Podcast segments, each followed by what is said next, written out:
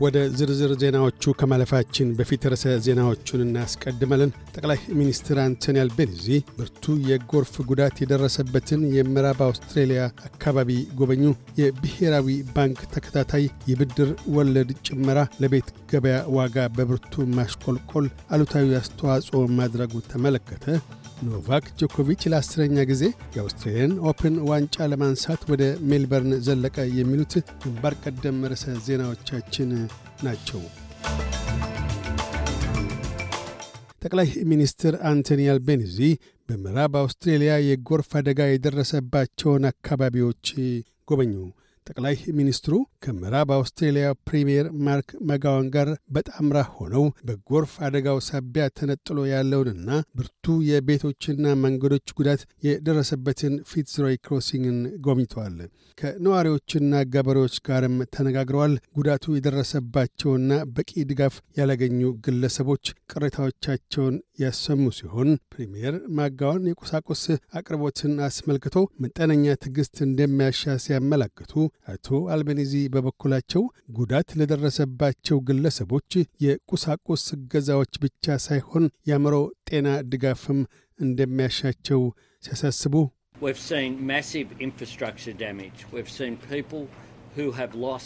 መጠነ ሰፊ የመሠረተ ልማት ጉዳትን ተመልክተናል። በአንድ ክፍለ ዘመን የአንድ ጊዜ ክስተት በሆነው ጎርፍ ሳቢያም የነበራቸውን ሁሉ ያጡ ሰዎችን አይተናል። ይህ ለሰዎች አዋኪ ገጠመኝ ነው። ሰዎች በብርቱ እየታገሉ ነው። እናም ማናቸውንም አስፈላጊ እርዳታዎችን ስለማግኘታቸው ማረጋገጥ ይኖርብናል። የምክር አገልግሎትን አስመልክቶ ብለዋል። ይህ በእንዲህ እንዳለም የደቡብ አውስትሬልያ የማሪ ወንዝ በጎርፍ መጥለቅለቅ ሳቢያ የቀላል ጀልባዎች እንቅስቃሴ በመጪዎቹ ከአራት እስከ ሰባት ቀናት ባሉ ጊዜያቶች ውስጥ እንደሚዘጋ የክፍለ አገሩ መንግሥት አስታውቋል። ገበያቸው ዝቅተኛ ለሆኑ ግለሰቦች ለአንድ ጊዜ ለመጓጓዣ መደጎሚያ የሚውል 330 ዶላርስ ችሮታ እንዲደረግም ወስኗል። አንድ የንብረት ዳታ ሪፖርት እንዳመለከተው የብሔራዊ ባንክ ተከታታይ የብድር ወለድ መጠን ጭማሪዎች በቤት ገበያ ላይ ትልቅ የቅናሽ ተጽዕኖ አሳድሯል። የሪፖርቱ አቅራቢ CoreLogic እንደጠቆመው ከ May 2022 እስከ January 2023 የ8 ነጥብ 4 percent ማሽቆልቆልን አሳይቷል። ከሁሉም በላይ ከፍተኛ በ13 percent ማሽቆልቆልን ያሳየው የሲድኒ ቤቶች ገበያ መሆኑም ተመልክቷል።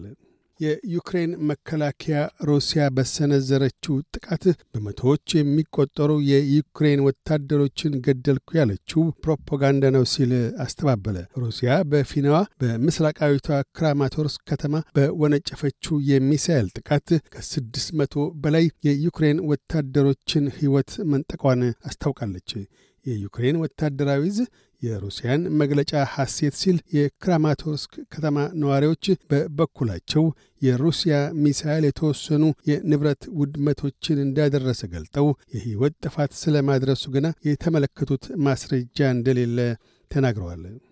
የሜዳ ቴኒስ ኮከብ ተጫዋቹ ኖቫክ ጆኮቪች ለአስረኛ ጊዜ የአውስትሬልያን ኦፕን ዋንጫ ለማንሳት ዛሬ ወደ ሜልበርን ዘልቋል። ጆኮቪች ትናንት እሁድ ታህሳስ 30 አሜሪካዊ ተቀናቃኙን ሰባስቲያን ኮርዳን በአደላይድ ዓለም አቀፍ ግጥሚያ በሦስት ዙር ግጥሚያ ረቷል።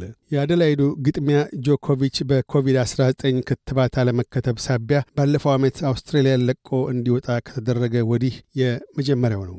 ለግጥሚያ ወደ አውስትሬልያ ከመመለሱ ጋር ተያይዞ ደጋፊዎቹ የሞቀ አቀባበል አድርገውለታል። ጆኮቪችም ያጸፋ ምስጋና ምላሹን አቅርበዋል። ይህ በእንዲህ እንዳለም ለአውስትሬልያ ኦፕን በመሟሟቅ ላይ የሚገኙት የሴት ቴኒስ ተጫዋቾች በአደላይዱ ግጥሚያ የበረታ ፉክክር አሳይተዋል። አሜሪካዊቷ ዳንኤል ኮሊንስ የቼኳን ካሮሊና ፕሊስኮቫ 6-2-6-4 በሆነ ውጤት በመርታት ቀጣይ ግጥሚያዋን ከስዊዟ ጂል ቴህማን ጋር ለማድረግ አልፋለች። የቀድሞዋ የዊምብልደን ሻምፒዮና የቼክ ተጫዋች ፔትራ ኬቭቶቫ ሩሲያዊቷን ኤሌና ራይባኪናን 6-3-7-5 በሆነ ውጤት ስታሸንፍ አሜሪካዊቷ ስሎን ስቲቨንስ በአገሯ ልጅ ሎረን ዴቪስ 6-2-6-2 ድል ተነስታለች።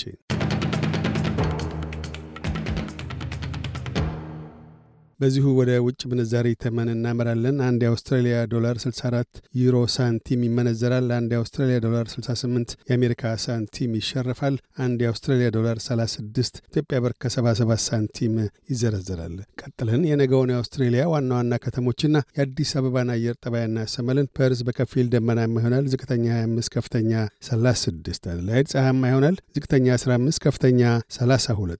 ሜልበርን ደመናማ ይሆናል። ዝቅተኛ 16፣ ከፍተኛ 24። ሆባርት ደመናማ ይሆናል። ዝቅተኛ 14፣ ከፍተኛ 20።